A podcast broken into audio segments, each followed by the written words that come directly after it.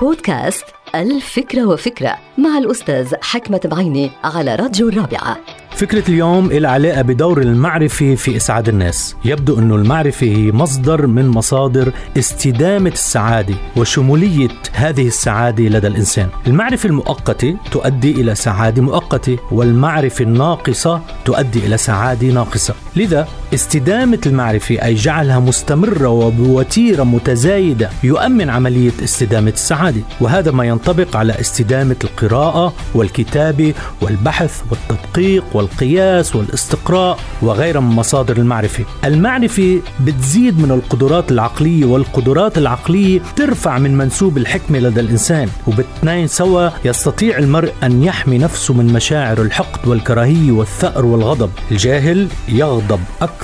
والحكيم يحلم أكثر. ولكن هناك فرق كبير بين استدامة المعرفة والإدمان على المعرفة. فالإدمان على المعرفة يمكن أن يشكل خطرا على استدامة السعادة كأي إدمان آخر. السعادة لا تتحقق فقط في الإدمان على المعرفة بل باستخدام ما لدينا من معرفة لإدارة مؤثرات السعادة وركائز السعادة. هذه هي الفكرة. هذه الحلقة مقتبسة من كتاب الفكرة وفكرة.